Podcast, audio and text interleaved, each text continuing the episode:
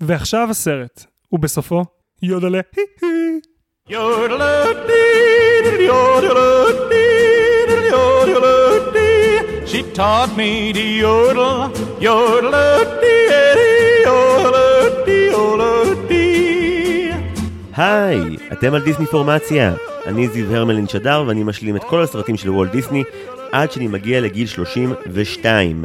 והיום אנחנו נדבר על מרד החיות מ-2004, והאורח שאיתו אני נדבר היום הוא גם משורר ויוצר ומחנך מצד אחד, ומצד שני קצין בקבע, ואסור לי להגיד איפה. שלום לעידו אליאמר. היי, מה המצב? איזה כיף. מה שלומך?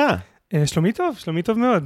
אנחנו מכירים מלא שנים, והבנתי שאף פעם לא ניהלנו שיחה על סרט שנמשכה יותר מ-20 שניות. זה נכון, אז אמרתי, יאללה, בוא נלך על כל הקופיים כבר אז כבר. לגמרי. אה, יש לנו פורמט, אז לפני שנדבר איתך על, במפורט על מרד החיות, בוא שנייה נראה מה קורה בשאלון המהיר, נבין איזה סוג של חובב דיסני אתה. אז השאלון המהיר עם סתיו צימרמן פולק, אתה מוכן? כמובן, שאלה ראשונה, אה, קצין. באתי מוכן, אמרו התכונן לי לכתוב. מראש, הביא רשמץ, עשה. בדיקת נוכחות, היה יופי. אוקיי, שאלה ראשונה, top three שלך של סרטי דיסני.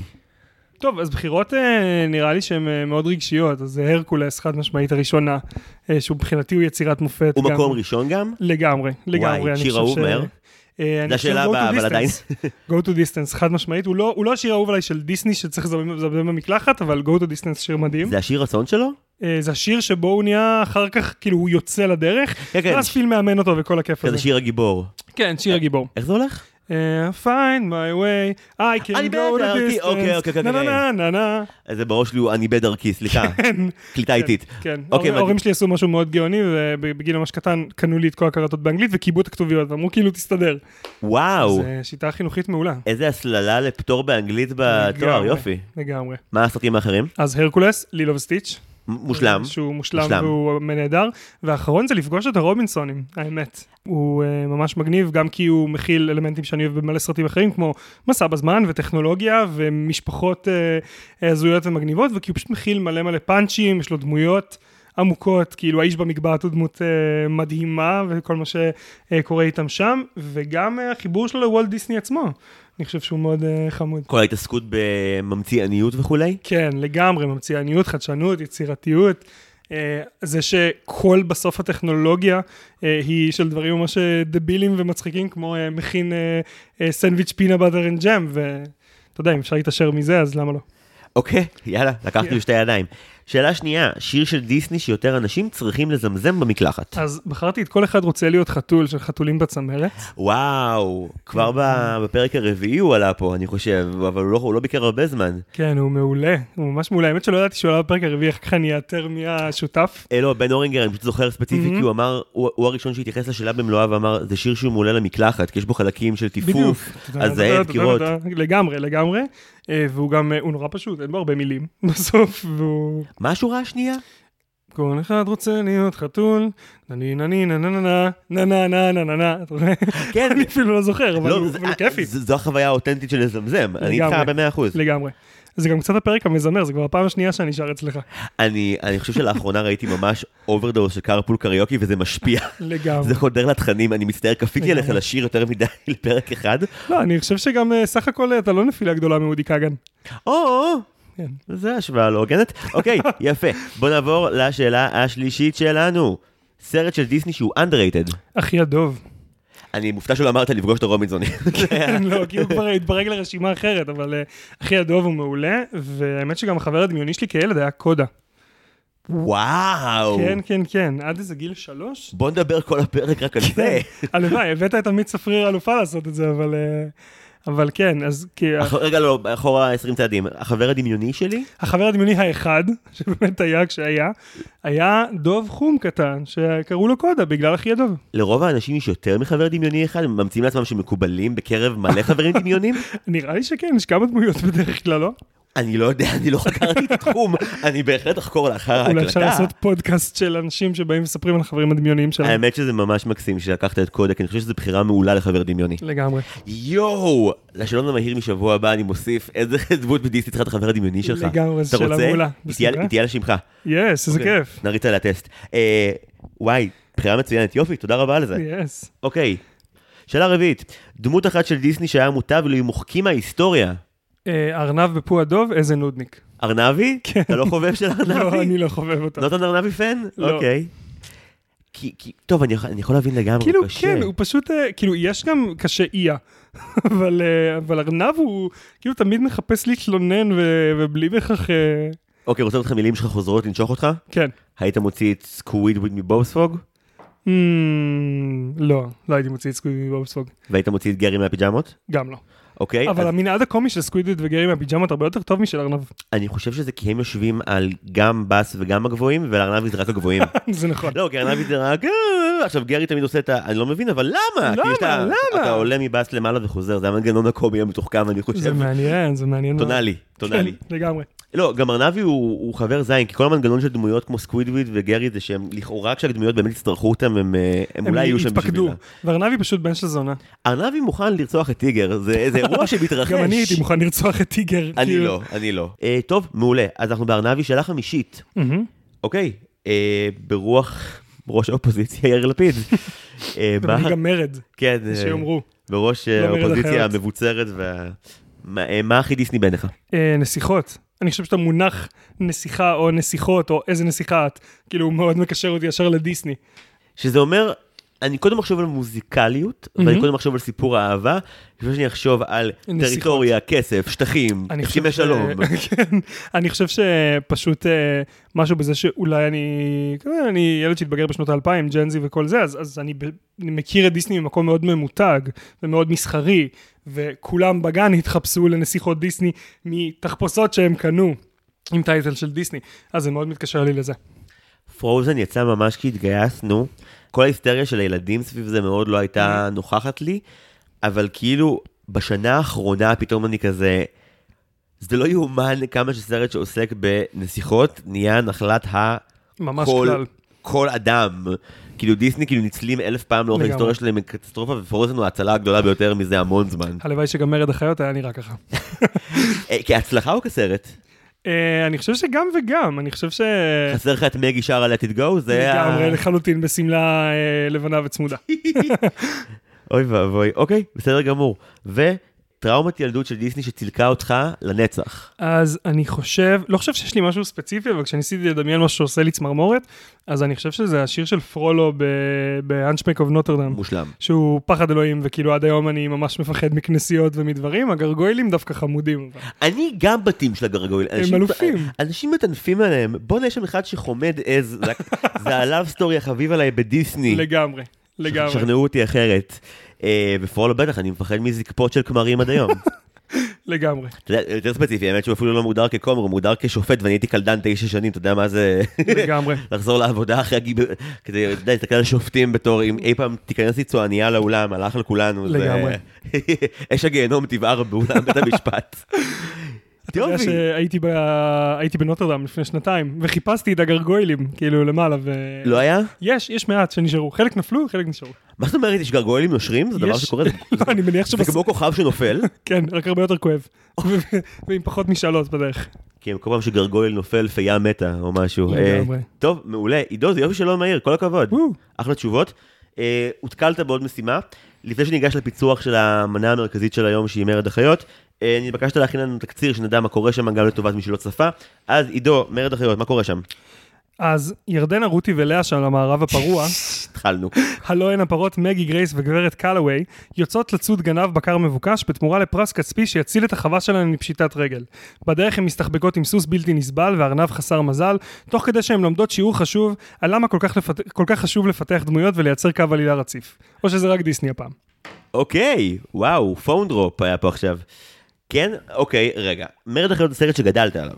אמ, ראיתי אותו בתור גיל- בגיל מאוד צעיר באמת מקלטות, כי זה השלב שדיסני פשוט הפיצו מלא קלטות באופן מסחרי, ולמען האמת לא זכרתי את העלילה כש, כשניגשנו לדבר על זה בפעם השנייה, ו, ולמעשה רק עכשיו ראיתי את העלילה שלו מחדש, ואז הבנתי כמה חורים ב, במה שאני זכרתי היה שם. זכרת חורי? היה לך חורים עכשיו?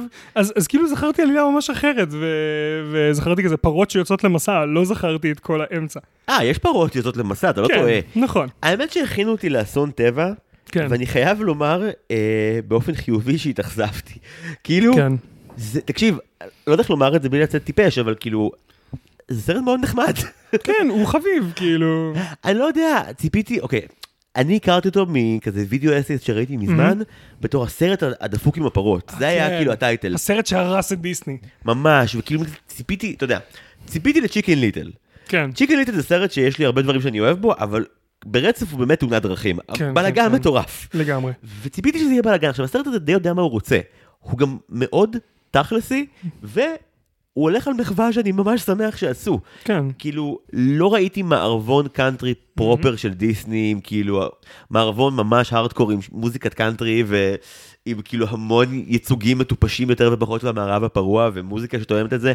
השיר הפותח הגניב אותי לאללה. כן. ממש, כאילו, אוקיי, כשלמדנו קולנוע, אז uh, הדבר, אחד הדברים שכופים עליך בשנה הראשונה, זה לראות מלא מערבונים, מלא. כשאת אומרת לך, וואי, אני מצפה שזה יהיה מגניב, ואז אתה, למה זה כל כך איטי ומלא בתפאורות, ואז once אתה עובר את זה, אתה אומר, אה, די מגניב בעצם. כן. ואחד הדברים הכי מגניבים במערבונים, בעיניי, כשזה קורה, זה ש-40 גברים שרים בדקה הראשונה. הקודם של מקהלה של מלא גברים מבוגרים עם באסים ששרים, אני, אני לא יכול, אני, אני מתחרפן מזה.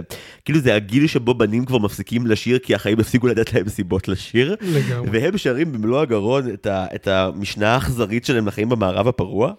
כן, אני חושב שהפתיחה של הערבות וכל הכיף שם מספק הרבה השראה לשיר, הם פשוט גם מלא בנים ביחד כל הזמן, אז... אה, גם עם, ער, גם עם ערכים מדאיגים של בנים. כן. זה סרט שעוסק בעצם בנשיות בתוך המערב הפרוע, או, נכון. או מתיימר לעסוק, אבל הפתיחה שלו זה כמו שבפוקאונטס מתחילים מהמלאכים לפני שמגיעים לאי, אז כאן מתחילים כאילו מה... מהמערב הפרוע ומגנבי בקרים ו... ואוכפי חוק בדיוק וכל האווירה הכללית. כן. יש שורה אחת מהשיר פתיחה שנחרטה לי בראש. מה, על הגואקמולי? בדיוק, אה, If you're soft as an avocado, ha your guacamole sauce. כאילו, אם, אתה, אם אתה טיפה רך פה, אתה גואקמולה ילד. כן. תבחר אם נכנס לפה או לא. זה הלא מקום, זה היה כאילו, זה לא מקום זה בכלל לשיר הגרסה של- המערב הפרוע של נותנים לך תיקח, מרביצים לך תברח. ממש, וגם כן. כאילו, אתמול כשאמרתי נתכונן לפרק יפה, אני אראה את זה יום לפני, אה, ראיתי את זה בשעת צהריים מאוד עייפה, וכאילו ראיתי את הפתיחה ואמרתי, וואי, הגבריות האלימה הזו, זה בטח סרט נורא מתיש, אני לא אצליח להחזיק אותו. אמרתי, נעשה את זה שוב למחרת, הבוקר קמתי, התחלתי, היה לי דקה ורבע שיר בנים, ואז נטו... נטו שירים רגישים של בנות. ו- ממש. גם בעברית, אני לא יודע אם, אה, אם אתה יודע את זה, יהודית רביץ עשתה את רוב הפסקול.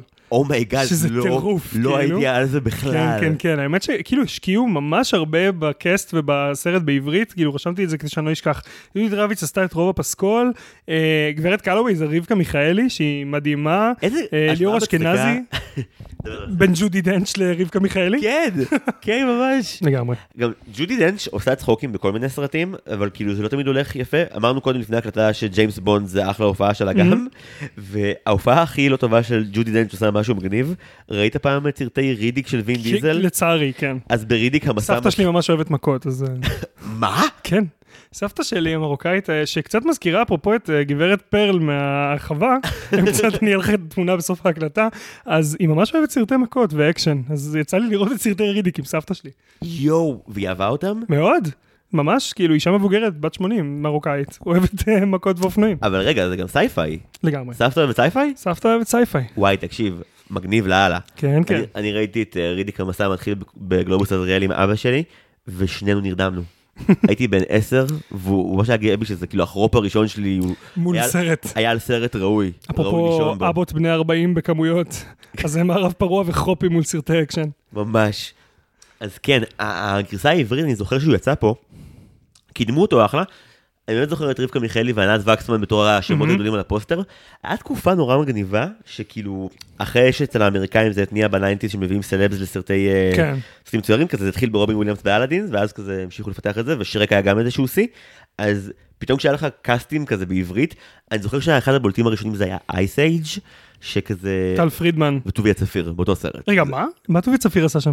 את מני, מה? טוביה צפיר הוא מני? בטח. וואו, זה מטורף. לכן, לכן הדיבוב של אייס אייג' הראשון בעברית הוא יצירת מופת, ולכן טל פרידמן נבחר. להיות הסיד הכי טוב מחוץ לארצות הברית. אני חייב לראות עכשיו את שזה- אייס אייג' מחדש. שזה כמובן מכבסת מילים, כי הוא גם יותר טוב מהסיד האמריקאי פי אלף. לגמרי. אה, טל פרידמן אה, עושה את זה מדהים. כן, טוב, התחמקנו מספיק מלדבר על מרד החיות. חזרה ל... אוקיי, קודם כל שנייה, בוא נלך בקווים הכלליים. מה אתה זוכר מהחוויה שלך בתור ילד צופה בו? אז אני זוכר ממש ממש, א', באמת את ה style של ה western, שלוש פרות הולכות למצוא מבוקש ג'ינג'י אה, ולהציל את החווה שלהם. אני זוכר בעיקר כל מיני סצנות של אה, מרדפים ב, ברכבות אה, מסע וכל מיני דברים שקורים באמת בסוף הסרט, אבל למען האמת, את רוב האמצע אני לא זוכר, וזה גם מאוד מאפיין את הסרט. יש שם סצנות בעיר, סצנות בחוץ, אה, מבול, אה, רעידת אדמה, שברים, כאילו הוא כזה קצת פשוט- רנדום. הוא לא עושה כל כך עניין ממה שהם השלבים התקניים בסיפור, נכון. אה, שזה לפעמים נחמד, אבל לפעמים אתה אומר לעצמך, רגע, קרה משהו משמעותי, אבל הם לא אמרו שהוא משמעותי. כאילו, גם הקטע שבו הן מחליטות אה, לצאת ביחד מהחווה למסע, הן פשוט יוצאות מהחווה. והם כזה... עכשיו, למה זה לא דרמטי? כי הן אומרות, אנחנו קופצות שנייה לעיר, תכף נחזור. אתה כצופה אומר לעצמך, לא, לא, אתם לא תחזרו. זה לא יהיה טיול קטן לעיר, זה סרט של דיסני, אתם הולכות למסע. אבל הסרט אומר, לא, לא, הן קופצות לעיר, וזה כזה, רגע, היה פה צ'אנס לדרמה גדולה ולא עשינו אותה. גם, אחת הסיבות שנראה לי הוא מרגיש לך רנדום, להרבה אנשים, זה כי מין, יש מקומות, זה מרגיש כאילו, הנה התיאוריה שלי, אתה מוכן? זה מרגיש כאילו קאובויים זקנים כתבו את הסרט הזה. ובהתאם לכך, הם מאוד קמצנים בתיאורים שלהם, ומה שכאילו, הוא היה הקשקשן, הוא היה הרוטן, הוא כאילו, הנרטיב של הקאובויים שולט כן. בסרט. כן. אז נכון שכזה פר מקבלת קצת יותר, והפרות מקבלות טיפה יותר, אבל רוב הזמן, הכל מאוד מאוד מאוד שטוח, תכלס, מאוד. שטוח ומאוד תכלס. וכאילו, אני חושב שהם עושים כבוד לכל מיני אלמנטים שהם מאוד ווסטרן, אבל גם לאלמנטים אחרים, נגיד, המערכת יחסים בין מגי לקלווי היא מאוד מערכת יחסים בין שמרנות, גם ג'ודי דנץ' עושה את המבטא הבריטי הכזה חזק, כן, ורוזנברג לבין. ב- שעושה כאילו, שעושה גרפסים. היא אפילו לא עושה מבטא אמריקאי. וואי, סיגל עשתה טעות נורא מצחיקה אתמול. ישבנו כזה מול הסרט, כזה בצפייה הראשונה המנומנמת, והיא עשתה כזה, אה, שומעים שזה רוזי אודונל. וכאילו, ועד שלא הלכתי, כאילו, ל-IMDb והייתי כזה, סיגל, לא, זה, זה הרוזי השנייה. בלבלת בין הרוזיות. אה, אז, אבל, אבל שתיהן יושבות על האפיון של הקומיקאית נכון. האמריקאית הגסה, אז אני מבין את הטעות, וגם באמת, אה, הסרט מאוד לא מתעכב על לבנות איזושהי חברות מעניינת. לא, או איזשהו אלמנט של חיבור, כאילו גם מגי, כזה, גונבים לה את כל הבקר מהחווה והיא עוזבת את הבית הקודם שלה ומדברת על זה מאוד בנונשלנטיות בסוף השיר הראשון. היא מגיעה לחווה אחרת, אומרת כזה ביי חוואי, כאילו, כאילו לא הייתה איתו איזה עשור, ותוך שנייה הם עוזבים גם את החווה הזאת, כאילו שום דבר שם לא כזה כבול למקום. נכון. עכשיו, אתה מכיר את זה שאתה מתכונן למבחן, ואתה מתכונן עליו ממש חצי כוח, ואז מגיע יום המבחן, וכאילו אתה ממש כזה, כאילו אשם נורא, אבל הסיבה שמלכתחילה הרגשת רע, ולא למדת טוב זה כי נורא פחדת שלא ילך לך טוב, כן. אז דיסני לפני מרד החיות, ככה. דיסני כאילו שלוש שנים לפני הסרט הזה, כבר משקשקים מרוב פחד, שכאילו, once כזה שרק חלף, וכאילו, הוא הסרט אנימציה הכי גדול והם כלום, ב-2000 ו-2001 נראה לי, או 2000, אז כל הסרטים שלהם שיוצאים עושים הרבה פחות באז, זה רק מחמיר ככל שכזה אטלנטיס וכוכב המטמון יוצאים, ואז מגיע, והכי טוב, ומגיע מרד החיות. וכאילו, ה- הלחץ שמופעל על היוצרים בשנה שלפני היציאה הוא פסיכי, כי הסרט הזה הוא סרט אנימציה האחרון הדו-ממד שכזה בתכנון הרציף, והוא אמור כזה להביא איזושהי עדנה, אחרי שכמה שנים כזה זה לא הולך טוב, אבל הוא מגיע אחרי אטלנטיס, שזה כזה המותחן הייסט הימי, וכוכב המטמון זהו, יש לי כאילו תיאוריה ממש מעניינת על מה שאתה אומר, אני כאילו חושב שאחרי ששרק בא והסתלבט על כל סרטי הנסיכות, הם פשוט ניסו לעשות מלא ז'אנרים אחרים באנימציה, כאילו הם במקום העשור. אטלנטיס ו- וכוכב המטמון, שהם סרטי כזה הרפתקאות פיראטים גילוי אינדיאנה ג'ונס, אחי הדוב שהוא סרט יותר רוחני ויותר זה, רוחנית כזאת, כן, באמת. מרד החיות שהוא ווסטרן, ואז הם לקחו break ועשו את הנסיכה והצפרדע שהוא סרט נסיכות, ושהוא סרט מעולה. ואגב, אחד הדברים שהיה אמור להיות uh, מרד החיות, בסוף נהיה אחד מסרטי התלת מימד שיצאו באמצע. מה? אה, אתה מכיר את ה... אוקיי, הנה הרצף, אתה מוכן? כן. זה סיפור כיפי. אני אתחיל מהיבריס, ואומר שלאורך הצפייה בסרט, אמרתי לסיגל, זה מרגיש כמו מישמש עצום, וגם שהם כבר רוצים להיות DreamWorks פה, אבל הם עוד לא בטוחים איך.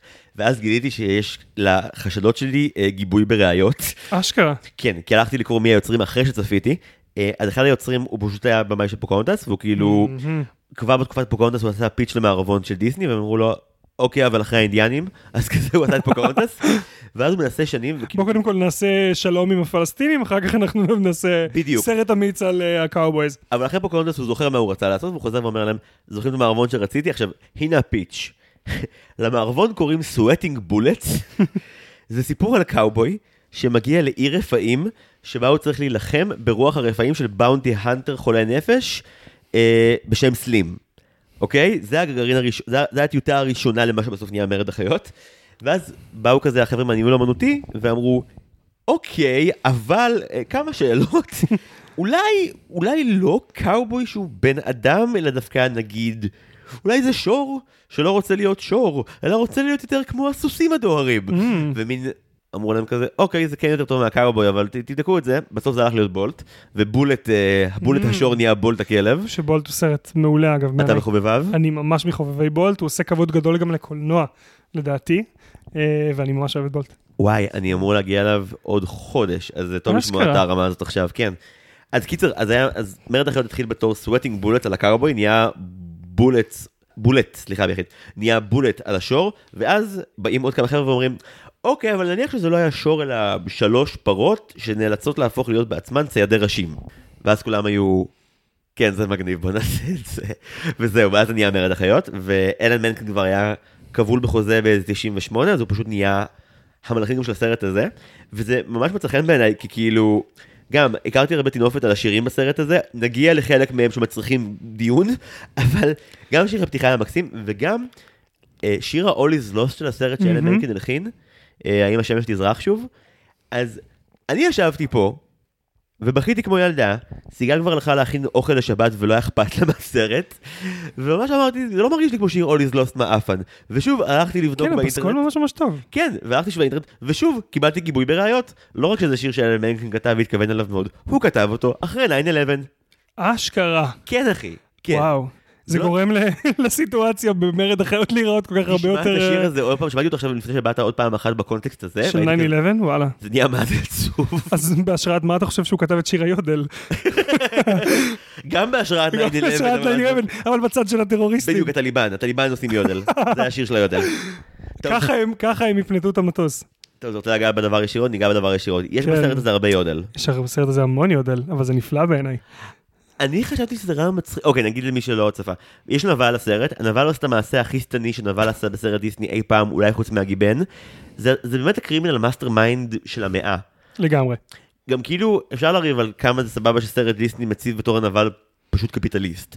אבל בגדול הגיבור, כאילו, הוא המזימת, הנבל המזימת על שלו, זה פשוט, אה, מצד אחד אני הולך אה, לשדוד מלא מלא קרקעות באמצעות כישרון העל, יודל, הוא עושה יודל, מלא יודל. הוא מאפנט פרות עם היודל שלו. באמצעות יודל. אני כאילו גם קצת, אתה יודע, כשראיתי את ה... כאילו, האמת שראיתי את הפוסטר של Sweating Bullets, ומשום מה הנחתי שזה יהיה החלילן מהמלין פשוט במערב הפרוע. בגלל שראיתי את הסרט ולא קראתי את מה שקראת. כן, כן, לא, Sweating Bullet היה אמור להיות הרבה יותר אה, קרוב למקור, בקטע של אה, מערבון. כן. אבל לא, כאן זה פשוט שטות. זה פשוט שטות של חלילן מהמלין עם יודל ופרות. עכשיו, גם כאילו, להגיד את השורה, הוא מאפנט פרות באמצעות היודל שלו, נשמע כמו כאילו מטאפורת סקס לא טובה. זה באמת פשוט מוזר. וזה השיר הכי טוב בסרט בעיניי. אני חולק נחרצות. כן? טוב, כי אתה אוהב את הפסקול הרגיש, אני עפתי על כל מה שקורה שם עם ה... א', גם הוויזואליזציה של הסצנה הזאת היא זה מדהימה. דמבו. זה כן, פשוט זה דמבו. קצת דמבו, זה נכון. הם פשוט, הסצנה שבה רואים לראשונה את כוח העל של נבל, אגב, אה, הסרט בגלל שהוא מאוד תכלסי, הוא גם לא ממחזר את זה הרבה. לא. יש סצנה אחת מרכזית שבה מראים מה הכוח על שלו יכול לעשות, וזה פשוט נהיה באמת אה, אה, מונטאז' סופר פסיכדלי של מלא פרות אוכלות טריפ של פ- מטורף. סרט של פטריות בגלל ה- בגלל היודל שלו. לגמרי. זה נורא מצחיק, מסתבר מאחורי הקלעים שזה היה מלאכה מורכבת. המדבב רנדי קווייד שעושה את הדמות של, אה, של אלמידה סלים, הנבל, אז הוא הצליח לעשות את רוב, כמו כזה, הוא עושה את כל הפעלולים שלו בעצמו, הוא עושה את רוב היודל שלו בעצמו, מה? אבל הביאו לו מורה פרטי ליודל? אה, לא קראתי על זה, אני מניח שכן, אבל היו תווים שהוא לא יכל לפגוע בהם, אז הביאו לו שני אה, מיידללי סתרים. מה, מה, מה? תגיד את הצירוף הזה שוב? אני אגיד קודם, המילה, המונח מיידלל טבוע מהדיבור של גופי הסרט, הוא לא שלי. Mm. היי חבר'ה, בואו ניידלל, זה מגופי הסרט. אז אני אומר, לרנדי קווייד המדבב פה, הביאו שני מיידללי סתרים, הם בעצם היו שניים מאלופי העולם ביודל. שהם כזה עשו ממש כזה כקולות רקע שהשתלבו עם היודל הראשי, את כל התווים שהוא לא יכול להגיע אליהם ביודל. זה מטורף. עכשיו, לא, לא, לא חיפשתי לעומק אם יש וידאו מאחורי הקלעים, אם למאזינים ומאזינות יש גישה לרנדי קווייד ומיידללי הסתרים מנסים לתפור את ה take של היודל ב take אחד, אני אשמח מאוד לצפות. כן, אני, אני גם אשמח. למעשה גם הסרט הזה עושה אז כבוד ליודל, שזה ספורט שלא מספיק פופולרי במחוזותינו. אתה מבין, זה ספורט, זה מוזיקה, זה הכל, זה אף אחד מהם, מה זה יודל? לא ברור. אתה היית בדור שראה את כיתה 402 בפוקס קידס? לא, האמת שלא. הייתה שם דמות של תלמידה מליטא, דמות כאילו של ילדה, כל הסטריאוטיפים, שמנה, משקפיים נורא אהבות, מבטא ממש מוזר. לא זוכר איך קראו לה, אה, קראו לה פולי, והיה לה, אה, הייתה לה עז מחמד בשם שניצי, כל... זה נשמע כמו קומיקס של אה, אורי פינק. כן, כאילו, ממש, זה אה, ממש- זבנג מאמריקה. כן, וכאילו- כן. והקטע שלה זה שכאילו בליטא נורא אוהבים יודל, ואני ממש לא בטוח אם זה נכון תרבותית או שזה שקר ענק שהאמריקאים המציאו. וגם כאן אני כזה, אני לא... אם מישהו יודע להסביר לנו על אה, על יודל, מקורות היודל, לא חקרנו בשביל זה. לא- נשמח, לא היה חלק מהתחקיר של הפרק הזה, כי יש גבול. לגמרי. לגמרי יש גבול. Uh, טוב, חרטטנו לגבי העלילה המרכזית, אז נהיה טיפה יותר מדויקים עליה. בעצם הגיבורה שלנו, כמו שאמרת, זו מגי. נכון. מגי היא פרה תצוגה. מהמם. היא, היא פרה עצומה ממשק שנקרא דיקסון, שבעצם uh, עובר את המזימת על של... אה, לא אמרנו מה היא, אוי ואבוי, הקשב כן. והריכוז של אז הפודקאסט הזה. סלים למעשה אה, גונב את כל הבקר, ואז משתמש אה, אה, בכסף שהוא קיבל בלמכור את הבקרים האלה כדי לקנות את הקרקעות. והמזימה שלו היא להשתלט על כל הקרקעות באזור המערב הפרוע הזה שהם חיים בו somewhere. אה, אבל המניע שלו הוא ממש מטומטם, אני לא יודע אם אה, שמת לב לשורה הזאת. זה די Incredibles עוד פעם. א', ממש, הוא גם ג'ינג'י מרושע ושמנמן, אה, אבל, המניע שלו, הוא אומר את זה לאחיינים שלו באיזה מיני סצנה אחר כך, שזה כי אנשי הקרקעות לא העריכו את שירותי היודל שלו באילוף פרות. בגלל זה הוא עושה את ה shit הזה. זה המניע. זה דפוק כל כך. אני רוצה עכשיו לעבוד בתחום הקרקעות, יש לי את הכוח על הכי מדהים בעולם, אבל בעלי הקרקעות הם old school. הם לא רוצים טריקים, הם לא רוצים צ'יטים במשחק המחשב שהוא רפתנות, הם רוצים לשחק לפי הכללים. כאילו לא מקבלים את הטריקים החדשים של הדור הצעיר, זה או מלאכת ידיים כפיים קלאסית, או או. יודל. כן. אז, אז, אז יודל עושים בעבר, לא עושים בכלל, מסתבר. אז לגמרי, לגמרי בגלל זה גירשו אותו, והזעם על זה שאני, היה לי מתת אל להביא לכם, אתם לא רציתם אותה וכעת אה, תרגישו את להב זעמי, זה פנטסטי. אה, מבין שלוש הפרות המככבות שאמורות להילחם בבחור הזה, מי הפייבוריטית שלך? גרייס, חד משמעית. אתה הכי אוהב את גרייס? כן, היא, א', היא, היא מקסימה והיא מאזנת בין קאלווי למגי, אה, ואני חושב שגם אחד הדברים שהכי מגניבים בגרייס, זה שהסיבה שסלים לא מצליח להפנט אותה, זה כי היא פשוט זייפנית מטורפת. אז רבתי על זה עם סיגל. כן. כי מקור אומרים באנגלית שהיא tone deaf. Tone deaf זה מונח אנגלי מכובס לזייפנית איומה ונוראה, היא פשוט מבינה איך ציל עובד. כן, יש לה בעצם, קראת להם ירדנה רותי לאה, כן. אה, אני חושב שמגי כאילו באמת מגיעה עם, עם הקלף של הבטוחה בעצמה, כי יש לה את החוכמה של העיר, אבל נגיד מול דבר כמו היודל, היא, היא, היא לא פגשה אף פעם משהו כזה, אז היא, היא לא תעבוד מול זה. וקלאווי היא כאילו גבירה כזו מנומסת, שאם היא שומעת שירה, היא קודם כל תעריך את האומנות שבדבר. אז כאילו שתיהן טרף קל לדבר הזה. ודווקא אה, גרייס שעל תקן הדורי אה, מ Finding Nemo של הסרט לגמרי, הזה. לגמרי הדורי. כן, היא כאילו... או פיבי. כאילו, היא- clueless. כן, אבל פיבי היא פוגענית. נכון. פיבי היא הקלולס הכי פוגענית לא. שאני מכיר, זהו, וגרייס היא לא פוגענית בכלל, היא באמת מין כזה הנשמה הטובה של הסרט, רק do the right thing, שזה באמת דמות נורא דיסנית. נכון. לא נותנים לה שום צבעים נוספים, כי באמת, קאובויים כתבו את הסרט הזה, חוץ מה... שתי דמויות הראשיות והדמות של הנבל, כל שאר הדמויות באמת מקבלות. זה כל כך קמצני, שבעצם לכל סוג דמות אחר יש כמה כפילים פשוט. יש לך כמה חזירים שהם זהים, יש לך כמה אפרוחים שהם זהים, וגם ההנצ'מנים, העוזרים של הנבל, אה, הם, הם זהים. קוראים להם הווילים פשוט. מה חשבת עליהם? הם היו מעולים. זה נראה לי אחת הדמויות שאני הכי אוהב בסרט, כאילו אחת הדמויות והם שלושה, אבל הם פשוט מתנהגים אותו דבר והם זהים אחד לשני. הם, אה, אתה יודע, הם קומיק ריליף, כאילו, כשסלים הוא אגרסיבי ודוחה, אז הם אומרים דברים מפגרים. אה, כי והם גם הנצ'מנים לא כאלה יעילים, אז זה הופך את זה לנורא כיף. כן, הם פשוט שם כדי לחטוף מכות ושתהנה מזה. לגמרי, לגמרי. בביקורת שקראתי, אז uh, האמת שהרבה ביקורות שקראתי, נורא התקיפו את זה שסלים הוא דמות יותר מעוררת אמפתיה מרוב בעלי החיים בסרט. ואני תהיתי, א', מי המבוגרים המשוגעים שכתבו את זה, איך... איך, כאילו, אני מבין שהמודל של להתעשר כפול שניים דרך רמיסה כללית של עניים שעובדים בעסק הקטן והביתי שלהם, זה כאילו מודל כלכלי חכם אולי, אבל הוא אכזרי as fuck. וגם, כאילו, הם משתמשים בנשק הקבוע, הם פשוט עושים אותו היצור הכי גדול בעולם לרוחב ולגובה, כאילו, אין דרך להזדהות איתו כי הוא עצום. נכון. רגע, יש רצח עם של יתושים, אנחנו נמתין עכשיו. אוף, איבדנו את כל הטבעונים במחי צליל אחד, בסדר. סלים נבל גדול וזה הופך אותו לבעל הזדהות, אה, אבל גם, גם שוב, באמת יתר הדמויות הם עוד דמויות שאנחנו מכירים מווסטרן, נגיד לא דיברנו על כל מיני אה, באק שהוא פשוט אה, ילד חמום מוח שרוצה להצליח אה, וראה הרבה סרטי קראטה ולכן הוא כזה דמות מאוד אמריקאית שאנחנו מכירים, אה, או הטייס נגיד שהוא דמות אה, של זקן רוטן שיש בכמעט כל ווסטרן, אז הלמין הסלים הוא קצת יותר צבוע ולכן לדעתי הוא מצליח. אני גם חושב שהוא מצליח כי מודל הנבלים קצת מסתחרר אחרי... אחרי שרק, כי כאילו יש לך את פארקווד שהוא הנבל האולטימטיבי, ואני רוצה לטעון טענה מוזרה. שנתיים לפני אה, שרק יוצא עוד סרט מצויר, אה, מפלסטלינה, של ארדמן. אה, אני מאוד אוהב אותו, אני מזכיר אותו לא בגלל הדמיון המצלולי בעברית, מהמם. אבל אה, מרד התרנגולים הוא סרט שהיוצרים הוא של הסרט הזה, מצוין. והיוצרים של הסרט הזה definitely ראו אותו, definitely. כי זה מרגיש כאילו הם ראו את ה blueprints ואמרו וואי הם מעולים. הנה יש לנו אה, אה, זר מתרבות אחת שמגיע למקום אחרת, שם זה תרנגולות מאוד, אה, מאוד בריטיות שתרנגול אמריקאי גדול מגיע ומוכר להם שקרים. בעוד שכאן יש לך את מגי שמוכרת גם את הביטחון והחספוס של העיר, אבל במרד התרנגולים לדעתי כל השליש הראשון מוקדש אך ורק לבניית האמון עם הגיבור הראשי. על איך בוטחים בו או לא בוטחים בו שהוא יכול להיות אה, נאמן למבצע שלהם. בעוד שכאן, הקלות שבה מגי משתלבת היא, היא ממש חפוזה. כן, הח- החווה פשוט אומרת לה, היי, תנו הפרה החדשה לדבר, כאילו אין שם איזה... כן, מוכרים את החווה שלה, היא מגיעה לחווה חדשה, יש להם את כל הסיבות בעולם לחשוד בה, רק קלאווי חושדת בה, כי לא רצו להשקיע בעוד דמויות משנה שיש להם באמת דעות לגבי דברים באופן מוצק.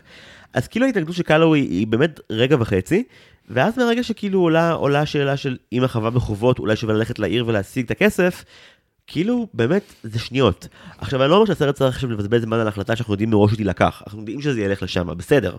אבל מה שהסרט מפשל בו, זה בניית היחסים המורכבים, כי כשאחרי חצי שעה קלאווי תבוא למגי ותגיד לה, "את בגדת באמון שלי, נגיד, לא היה פה כזה אמון כן. מלכתחילה כדי לבגוד בו. אנחנו גם לא כזה מאמינים למערכת יחסים בהם, לא היה שם שום דבר שבאמת גרם לזה לקרות. גם האינטרס בסוף, קלווי הולכת איתם כי האפרוחים משכנעים אותה. כאילו הם עושים עליה פוזה של כזה, please תצילי את החווה, הם צריכים אותך. ואז היא הולכת עם גרייס ומגי שמתחילות כבר ללכת לבד. אה, אבל האמת ששווה אולי לדבר על כל מה שקורה עם העיר ואחרי העיר, כי יש שם סצנה מטורפת שממש כדאי לדבר עליה, שזה מה שקורה בתוך הבר עם הסצנת בורלסק, שהיא בעיניי הסצנה הכי טובה בסרט. אוקיי. שהן הן מגיעות לעיר והן מחפשות את המשרד של השריף. ואז uh, גרייס שואלת אותה, מה, איך נזהה את המשרד של השריף? ואז uh, קלוי אומרת לה, it's elementary, my dear, שגם אפרופו, אני לא יודע אם היא עשתה את ג'יימס בונד uh, לפני או אחרי, וזה מאוד מרגיש כזה uh, בריטי וריגולי. לפני, לפני, בטח לפני. אה, לפני? כן, אז. אה, אז מדהים, אז, אה, אז היא אומרת לה, "אתה תדעי כשתראי, ונותנת לזה אווירה מאוד מאוד כזה אה, מתוחה וטובה, ואז הן פשוט נכנסות למקום הראשון שהן רואות עם כוכב, וזה בר של שיכורים שיש בו מופע בורלסק. וכשהן נכנסות ועולות בטעות על הבמה, מתחיל שם כאוס מטורף, ואני לא יודע אם אתה זוכר את הסצנה הזאת, אבל יש שם כל מיני רגעים כאלה של סלפסטיק מאוד חמודים, ואחת הנשים של הבורלסק מחליקה על איזשהו מישהו אחר, נופלת לה הפאה, ואז הוא אומר לו, Daddy, son. זו סצנה מעולה, ואחר כך אה, אה, כשהן יוצאות, אז אה, מדברות על זה שאפרופו פעם המתח בין הדמויות, שקלווי אומרת, "אה, אם ככה העיר הזאת נראית, לא פלא שיש פה פשע. ואז מגי אומרת לה, אם ככה העיר הזאת נראית, נראה לי שיהיה לנו כיף. וזה, וזה כל מה שהן משקיעות בו. כן, וגם הייתי רוצה לקבל יותר מדינמיקה ה- השמרנות פרוגרסיביות. שרצה שם ביניהן. נכון. פלוס אני הייתי מת לסצנה שבה גרייס נאבדת בעיר הגדולה, אבל זה סתם משאלת לב. נכון. הייתי רוצה שכאילו גרייס קצת תקבל יותר משלה, ולא רק להיות הילדה שהן מתאחדות בלשמור עליה, ובסוף מצילה להם את התחת. כן, אתה יכול לראות כאילו ארבע עונות של קימי שמיט וזה בערך יענה על הצורך, אבל... אה, עוד סצנות, אם אנחנו כבר בריצה הזאת שאתה רוצה לדבר עליהן?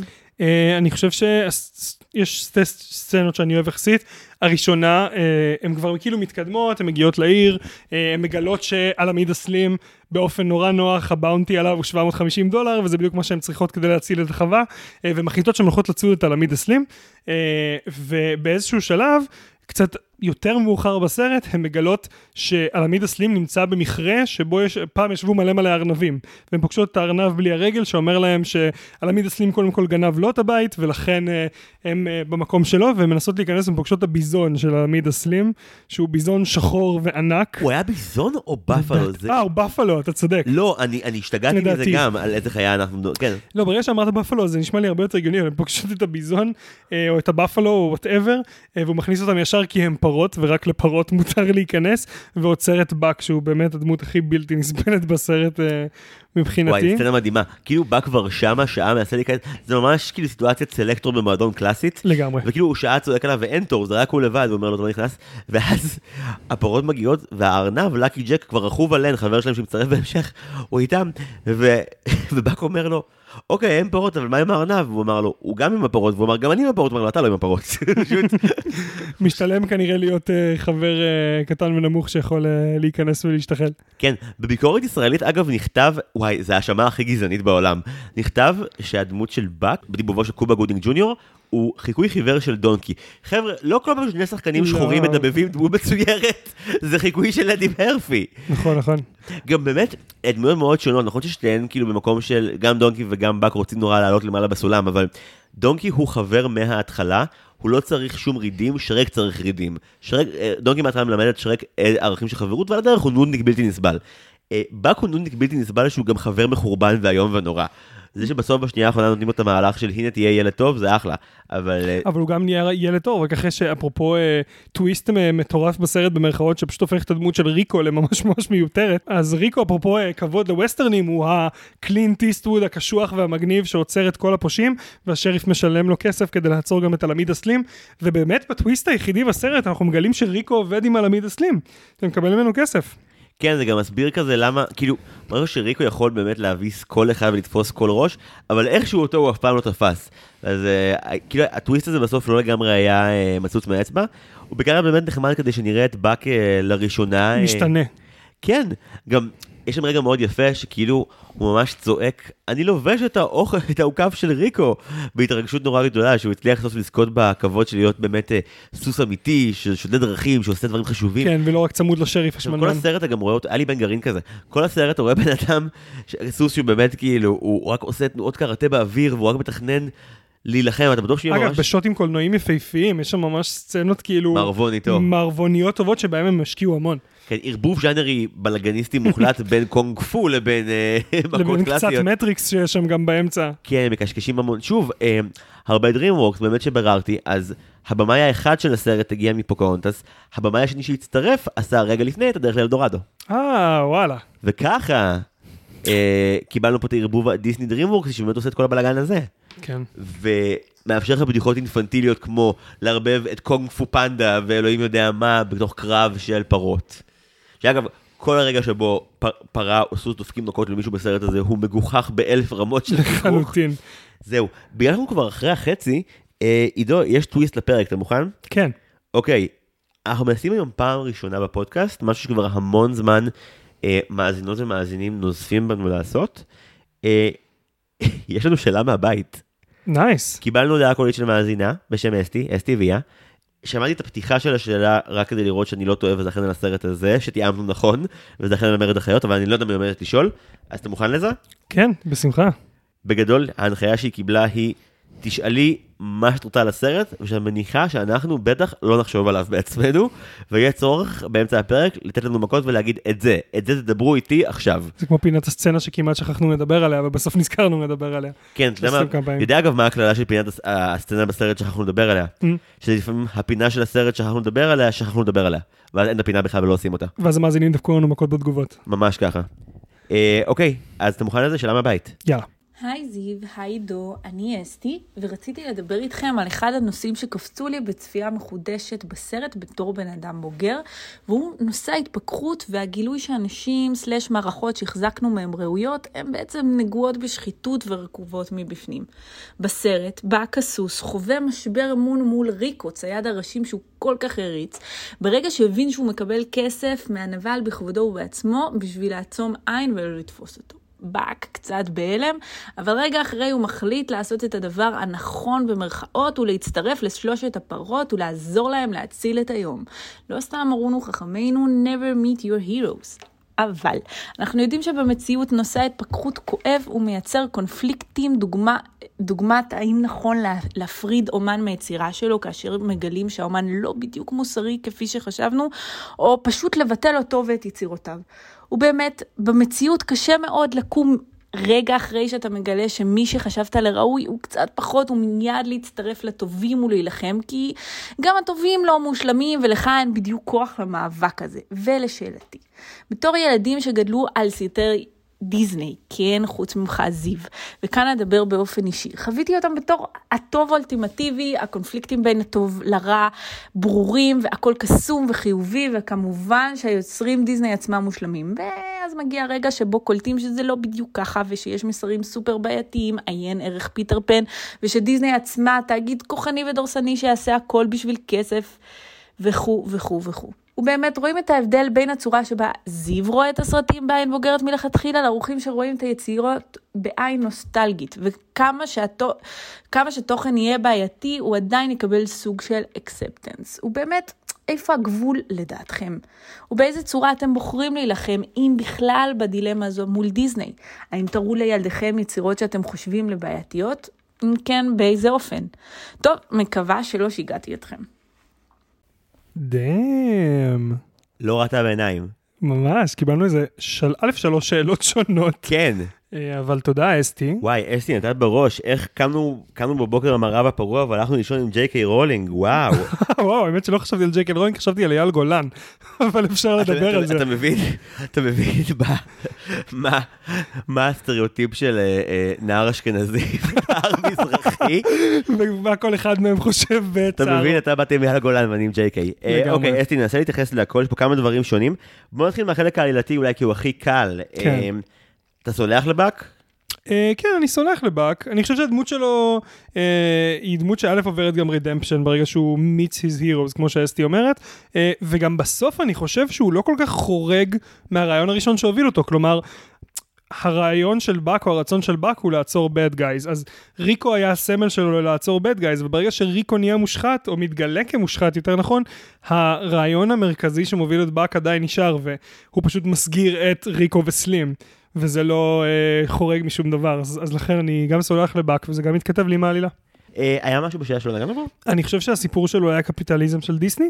כאילו, נגענו בזה בקטנה עם האמירה שלך על הלמיד הסלים, אבל אני חושב ששווה גם להגיד על זה, כי כנראה מרד החיות וכל רצף הסרטים שיצאו אחרי שרק, כמו שאמרנו, היו ניסיון של דיסני להרוויח עוד קצת כסף, או לנסות לפרוץ עוד איזה משהו, לפנות לאיזשהו קהל, אה, וזה אכן נכון, וזה מראה קצת שקפיטליזם משחית, אבל אה, בסוף אני חושב שאחד הדברים שהכי יפים בתהליך היצירה של דיסני, אם אני מאמין שיש כזה ולא הכל קפיטליזם, זה שבסוף הם חזרו לשורשים, ואני, אפרופו הביקורת על מרד החיות, רוצה להסתכל עליו כסרט דיטוקס. הם עשו משהו ממש ממש ממש לא טוב או לא כמו שהם התכוונו, כדי אחר כך ליצור סדרה של סרטים מעולים. אז אוקיי, בוא כבר נרים את הכפפה. אני לא חושב שזה סרט שהוא הוא דיטוקס בקטע הזה, כמו שהוא פשוט סרט אחר מהנוסחה, וכאילו, כשדיסני חוזרים אלינו ב-2010 או 2009, הם כבר, הם כבר מבינים הרבה יותר מה הנוסחה שהם מכוונים אליה. הם לא משאירים מקום למזל. כשהם כן יוצאים סרטים כמו עולם מוזר, שהם עושים אותם ואז הם מתחרטים עליהם בגלל הסיכון שהז'אנר אחר והאזכור של הלהט"בים אחר, אז מעלימים אותו בפרסום, ואז הוא נכשל וכולם עושים בדיסני, או, כמה עצוב שהוא נכשל, תודה לאלה שאף אחד מהסינים לא יודע שאמרנו שלהט"בים הם גם לגיטימיים בחברה. זה החרא הזה. אז כאילו, יש לך את דיסני כארגון אחד ואתה אומר, אוקיי, הם ארגון רעיל. אוקיי, אבל הארגון מורכב מהרבה אנשים שחלקם הם אנשי עסקים החרדים וחלקם הם אמני- אמנים, חלקם עם דעות שדומות לשלנו, חלק עם דעות מאוד מנוגדות לשלנו. ואתה מקבל סרטים שהמסר שלהם המון פעמים הוא מעורבב, כי יש לך את המילה של האקזקוטיב שאומרים פה תעצים יותר, תוריד פחות, ויש לך את היוצרים שיש להם ליבה של משהו מסוים, אז בלאגן. דווקא מרד החיות הוא סרט שבו שני אנשים כתבו וביימו עם ביחד. חזון משולב בדיוק, ו... ונראה שהם די רוצים להגיד משהו על, אה, על אכזריות ועל גזלה במערב הפרוע, ו, ואני מניח שגם עם איזושהי קריצה להיום והקלות שבה אה, אפשר לעשות מעשים מחרידים במחיר השוק החופשי, אבל זה מטורף שזה יוצא תחת אולפן שבעצם שורת הרכישות שהוא מבצע בעשור שלאחר מכן מבהירה שהוא לא באותה גישה של הסרט שלו בכלל לגבי הדבר הזה. לגמרי. אני חושב שמשהו שדווקא פספסו במרד החיות, אה, יכול להיות מבחירה, יכול להיות לא, זה סיפור של מנהיגות נשית. כאילו, היו להם שם שלוש דמויות, ליד, אומנם הם פרות, אבל הם נשים בסוף, אה, ואני לא חושב שנתנו מספיק יחס לסיפור של הגישה האינדיבידואלית שלהם לדברים. כלומר, הן לא מסמלות שלוש נשים, הן מסמלות גישה, כמו שאמרנו, פרוגרסיבית, גישה שמרנית ו... וחמידות באופן כללי כשמדובר בגרייס. וזה, אה, ודווקא דמויות הנבלים הן כולן גבריות, וכאילו איכשהו שם באמצע הם או לא התייחסו לזה במכוון, או פספסו את הפואנטה. אין לי בעיה שהנבלים יהיו בנים ושהגיבורות יהיו בנות. פשוט א', באמת, אתה יודע, אנחנו גם לימודי is the New Black, ראינו גיבור, יצירה שיש לה 30 ו-40 גיבורות נשים. תגיד שזו סדרה, יש להם יותר זמן, סבבה. גם בסרטים, אפילו דברים מטופשים כמו Ocean's 8, אוקיי? אנחנו רגילים לראות יותר בנות עם אפיון, אנחנו מסוגלים לאכול את זה. לגמרי. אה, כאילו, ובאמת שזה שהם באמת כולה שלוש, אתה יודע, שוב, אני חוזר אחורה לצ'יקן רן, למרד תרנגולים. יש לך שם, אה, אני חושב ששבע, שמונה דמויות משנה של תרנגולות, שיש להם אפיונים קטנים עד גדולים, אבל אתה מזהה את זה גם בניואנסים. אה, אגב, גם הנבלים אה, פה, גם על המייד הסלים, הוא הזכיר לי הרבה דברים מהעולמות של ה... הוא כאילו שילוב מוזר בין האישה והבעל ממרד התרנגולים, כאילו את האכזריות Mm. של האישה. אבל גם את העייפות של הבעל, כאילו הוא כבר עושה את זה הרבה מאוד זמן, והוא רק רוצה שכבר ייתנו לו שליטה טוטאלית, הוא רוצה כבר להפוך לתאגיד על הזה שמחזיק בכל המשקים במקביל, ופשוט הפרות המזוינות האלה פעם אחר פעם מביסות אותו. זה ממש כיף. אגב, פספסנו עוד משהו ששווה להגיד על אלמידה סלים, זה שמעל אלמידה סלים יש נבל יותר גדול, של סטיב בושמי הקטן שקונה ממנו את כל הפרות. מיסטר ווי... מיסטר... יש בלבול אם זה מיסטר ויזלי או מיסטר וסלי, הוא קוראים מיסטר וסלי המייד אתם קוראים לו מיסטר ויזלי. זה- ו- וסטיב בושמי, נבל העל, הוא פשוט מצויר כמו סטיב בושמי. כן, זה גאוני. זה ממש גאוני. זה מדהים שאתה רואה את הדמות, ואתה כזה, המראה מזכיר לי מישהו, והכל הזה מוכר לי, ואז החיבור עשה לי אשכרה לצעוק סטיב בושמי באמצע הסלון. לגמרי, לגמרי. כל הקמיוז של האיש הזה הם זהב. אתה יודע שכאילו בתפקידי משנה לאורך ה-90's, תחילת 2000, יש שני, יש שני יוצרים מרכזיים שתראה את סטיב בושמי בסרטים שלהם, תראה כמה, כמה הטווח גדול. האחים כהן ואדם סנדלר. טוב, לפחות זה יהודים שעושים קולנוע. נותן כיף לכל היהודים. לגמרי. באמת, ולא מבדיל בין אה, הומור גבוה, הוא עושה הכל. אגב, התפקיד הכי טוב בעיניי, או הקאמיו הכי טוב של סטיב בושמי, הוא בכלל בפיקסאר, ב Monsters, Inc., שהוא מטורף, בתור רנדל, והוא אלוף. אגב, אתה יודע אה, מי זאת אה, סיליה, הבחורה עם הנחשים בשיער? מי? ג'ניפר טילי, שמדובבת את גרייס. אה, הכל מתחבר יפה. הכל מתחבר. כן, וואי, מגניב ממש. כן, כן. אני לא יכול להגיד שהחסרונות או הבעיות של מרד החיות באמת הפריעו לי בצפייה הרצופה. כאילו, בסופו של דבר, אה, ההומור השטותניקי והדבילי כן עבד לי. אה, מגי התחבבה עליי גם עם דמות שלא נותנים לנו כמעט שום base עליה. נגיד, חשבתי על זה שאם משווים לאזכורי מערב פרוע בדיסני פיקסאר, אז Toy Story האלופים של זה, וספציפית Toy Story 2, גם השיר של זה, וודי ואנו הבוקרים, שהוא ממש דומה לשיר הפתיחה של מרד החיות, והוא יוצא- והוא יוצא קודם, וגם, אה, תחשוב כאילו, בסצנה האחת עם השיר האחד של ג'סי, יש יותר נשמה ועצב מבכל מרד החיות ביחד, וכאילו, אף אחד לא מנע מהיוצרים לתת לנו יותר background עליהם, אבל, אתה יודע, זה גם trope ידוע בסרטי מערבונים, שלקאובוי כן יש פצע, אבל הוא נחשף בשלב נורא מאוחר של הסיפור פשוט. אבל אני לא מרגיש שבאמת קיבלנו אי פעם... כי, כי למגי אין פצע, מגי פשוט היא פליטה, היא גורשה מהבית שלה, זה לא, קאו, זה לא בדיוק קאובוי. שזה גם אגב יוצר לה איזושהי דינמיקה מורכבת עם קלווי, כי באיזשהו שלב מגי רק רוצה להתעמת עם הלמיד הסלים ולעצור אותו בלי קשר לכסף, וקלווי חושבת על החווה והם קצת רבות שם. יש שם איזה סצנה שהן כי מאשימה את מסתכסכות על מגי זה. שזה, שזה נקמה אישית וזה לא באמת מונע נכון. מתוך דאגה לחווה. שזה אגב הגיוני, כי הייתה בחווה חמש דקות. הייתה בחווה באמת חמש דקות, זה ממש מחשיד שמישהו מגיע לחווה שלך, דקה וחצי אומר, אוקיי, זה הבית החדש שלי, קדימה, בוא נילחם עליו. רגע, מה? רוצה שוקו קודם? לא יודע, כאילו, מה קורה? ונראה לי שגם, אבל אה, מגי כן עוברת שם איזשהו סיפור התבגרות שהיא מבינה שהיא באמת כועסת על סלים ו... וכו'. אני גם חושב שכל הדינמיקה, כאילו הדינמיקה הרגשית הכי מעניינת בסרט אחרי הניסיונות של הסרט ליצור ניצוצות בין, אה, בין מגי לקלווי, זה בין סלים לווילי, זה כאילו בין סלים לבין ההנצ'מנים. שם רוב הרגש, כאילו זה משפחה, יש לו בעיה עם זה שכאילו היחידי שיצא כנראה נכון בלידה, וגם הוא כאילו יצא כאילו פי ארבע מהם, יצאו קטנים מדי, הכל אני הפתח- מת לראות את עץ המשפחה, מה קורה שם באמצע, איך הם קשורים אליו, וואי, זה בטח כאילו העץ הכי לא מאוזן בעולם, כאילו ענפים ענקיים, ענפים קטנים, כמו משפחת בלק בהארי פוטר. כן. ערבוב מוזר של צבעים וצורות, משהו משונה מאוד. אגב, עוד סצנה ששכחנו, זה שסלים מסתכל על המפה של כל המקומות שהוא כבש, ומזיז את הראש של אחד האחיינים שלו, ורואה את Little Patch of Heaven, שהיא בדיוק בצורה של הראש של אחיין שלו. כן, אם, הצופים שואלים את עצמם איך לעזאזל עד כה הוא לא ניסה לכבוש את החווה האחת שמגי הגיע אליה עכשיו, פשוט מאוד באמת האחיין שלו מסתיר אותה במפה כי הוא תמיד יושב באותו מקום, הוא אשכרה מסתכל עליו בכעס ואומר לו, רגע רגע זה מקומות קבועים? כאילו, זה הבעיה, זוז מפה. ואז הוא הולך לכבוש את החווה. הוא חש אימה בכל פעם שבה יש חלק במפה שלא נכווה על ידי הסיגר שלו, על הפיד שלו, הוא חייב כאילו לשרוף לשרוף הכל. כל חלק.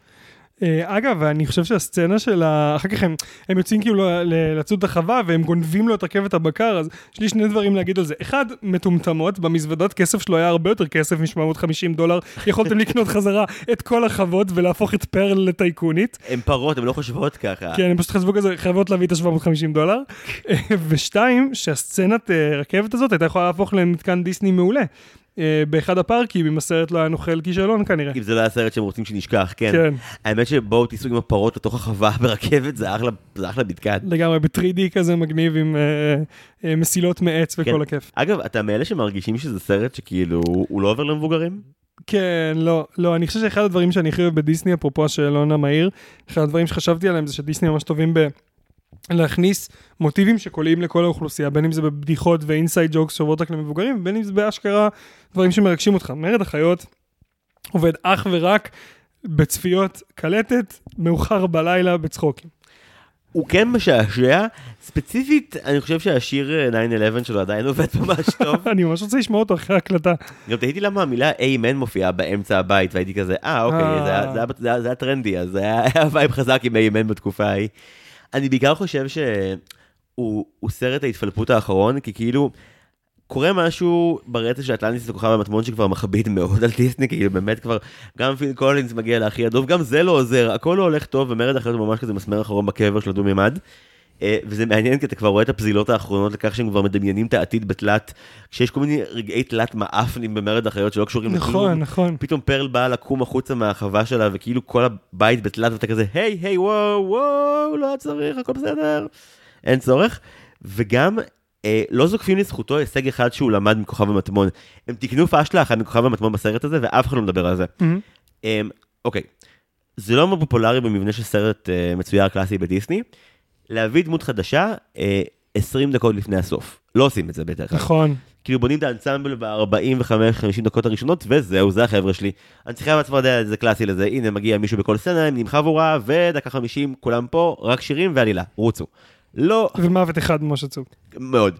בכוכב המטמון, אה, מביאים את הרובוט בן 20 דקות לפני הסוף, הוא מפריע, הוא מין אה, טריפיו, אבל כאילו על קוק, ממש מרגיז.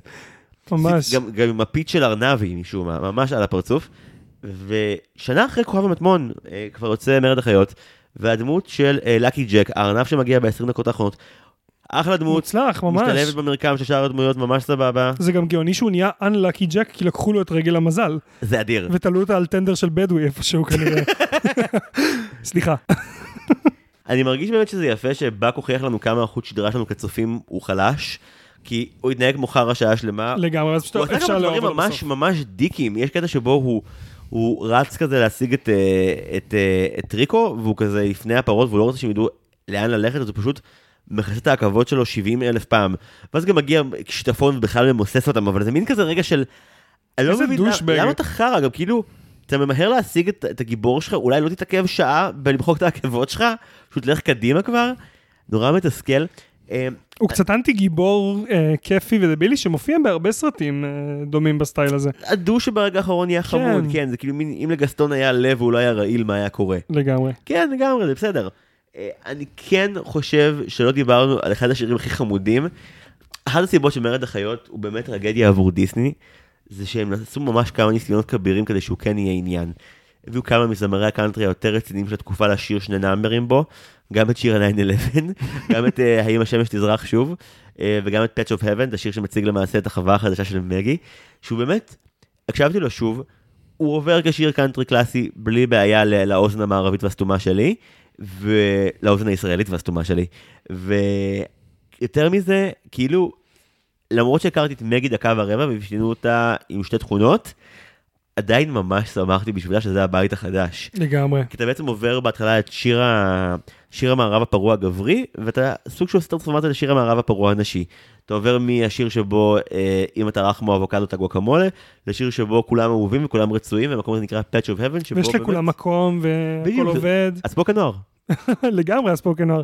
הוא פאץ' אוף האבן ואז בפועל אתה גואקמולי אם אתה לא משורר מספיק טוב. וואו, וואו, זו החוויה שלך מהארגון, נדבר על זה אחר כך, סתם, חלילה. וחס. לקראת סיום אני רוצה להגיד ש... זה כבר נאמר כמה פעמים בפרק, אבל צריך לומר, זה שלם שכן יכול להיות יותר גדול מסך חלקיו הפגומים, אם אתה בא לעשות כיף, אם אתה בא לשמוע אה, מה שמבקרי הסרט יקראו לו מחזמר מקולקל, שבו כל הנאמברים לא משרתים 100 את הדבר שהם אמורים לשרת, אבל איכשהו גם יש פה משהו עקום וקטן וחמוד.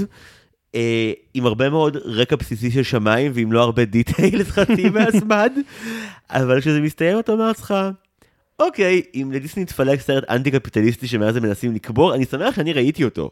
לגמרי, אני חושב שגם היו לי כמה, אה, כמה גיחוכים עם עצמי תוך כדי הצפייה, והוא באמת, כאילו, הוא באמת פיל גוד. כאילו, הוא לא אה, סרט שגורם לך אה, לתסכול או לעייפות או לתחושה שאתה מתחרט שראית אותו, כי הוא גם, א', קצר, הוא רק שעה ורבע, וב', הוא לא כזה כישלון גדול כמו שמנסים לצייר ממנו. כאילו, אם אתה מגיע בתחושה של זה הסרט שקבר את דיסני ואני אמצא את כל הפערים, אתה תמצא, אבל למה? וגם כי הרבה מהדברים שאפשר לבוא ולהגיד, זה חרא סרט, זה בעייתי נורא, אתה גם יכול לבוא ולהגיד, תשמע, זה די מצחיק. כאילו, באמת, הטריק הגדול שלו זה שהוא עושה יודל ומהפנט פרות עם זה, זה, זה הרגע שבו הציעו את זה בחדר כתיבה, win ענק, אני בטוח שהם בחרו. מצחוק ואמרו, מותר לנו, לא מותר לנו. הם אמרו כזה, כן, כאילו, אולי אפשר להסתכל עליו כסרט הפאקית של דיסני. אתה יודע, אנחנו האולפן שהביא את סקאר, והשופט פרולו, וג'פר, והדוד של היודל, וכאילו, אני חושב שהם ידעו שזה B-side, שזה משהו טיפה יותר שולי ו- וטיפשי וכיפי באמת. כן. אני מדמיין את פגישת המחזור של הנבלים, שכולם כזה, מה אתה עשית? למה אתה בכלא עכשיו? ממש. עשו כאן ניסיון מאוד אמיץ ל... להשתתות עם ז'אנר נורא מכובד. כאילו, הם עשו צחוקים עם מערבון. מסורת קולנועית של 100 שנה. והסרט שיצא הוא באמת קצת שכונה והוא די דבילי. אבל הוא גם מנסה לדבר בצורה מעניינת מצד אחד על המקום של נשים במערב הפרוע, ומצד שני הוא בוחר לשים פרות בתור הנשים בתור האלה. הנשים האלה. אז אתה כזה, כן קאובויים זקנים שניסו להיות woke, כתבו את מרד החיות והתוצאה היא בהתאם, אבל fun, כן, הוא fun. fun לגמרי, הוא. וגם אה, דבר אחרון עליו, הוא נקודה נהדרת לחובבי האנתרופולוגיה או ההיסטוריה של סרטים, לראות מצב מדויק של דיסני בזמן. אנחנו ארבע שנים אחרי שרק, שש שנים אחרי Chicken Run, הוא מנסה להיות קצת סרט של ארדמן, קצת סרט של DreamWorks ועדיין מחזמר וסרט דיסני, הוא לא מצליח לעשות בדיוק אף אחד מהם, אבל הסלט הזה כן קצת עובד, וחובבי הדרך לאלדורדו יזהו את ההשפעות של היוצר המקורי כאן, עם הרבה גגים מפגרים, עיין ערך סצנת הבורלסק חביבה עליך עידו, לגמרי. שהיא באמת אחלה. אה, זהו, מילים אחרונות שלך? לא, היה תענוג להתארח בפודקאסט. אני שמח שקפצתי לאתגר לעשות את מרד החיות ולא את הסרט המקורי. זהו, אנחנו שנייה לפני כניסת שבת, אז כל אחד ילך לארוחת השישי שלו. אה, עידו המלך שבאת, תודה רבה רבה. באהבה. תודה רבה ל-STV על ההודעה הקולית. חוץ מזה, תודה לכל מי שעוזר עם ההסכת הזה. תודה למלחין שלנו, נועם טבצ'ניקוב, למעצב, טל סולומון ורדי, למחלקת התחקיר שמונה את סיגל צחורי ואוריה אורן יוסף, ואחרית השיווק שלנו, סתיו צימרמן פולק. אם אתם אוהבים את ההסכת הזה, מוזמנים לדרג בחמישה כוכבים בספוטיפיי או אפל פודקאסט, או פשוט להמליץ לחבר או חברה שאוהבים דיסני, אנחנו נודה לכם על זה מאוד. זהו, שוב, תודה רבה לעידו. תודה רבה. אני הייתי זיו הרמלין שדר, ועד הפעם הבאה, היו שלום.